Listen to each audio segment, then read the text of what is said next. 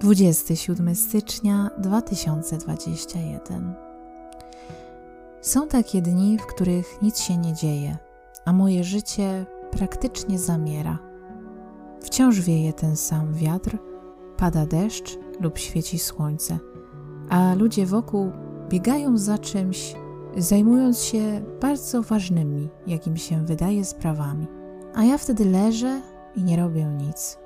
Modlę się o kolejną godzinę bez bólu, choć z wiekiem coraz mniej rozumiem, czym jest Bóg, a coraz mocniej odczuwam go w sobie.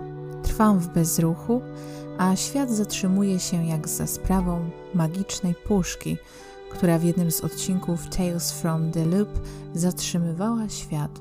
Później wykończona wracam do rzeczywistości. Powoli, z lekką gorączką, wciąż słaba, ciesząca się każdym najmniejszym krokiem.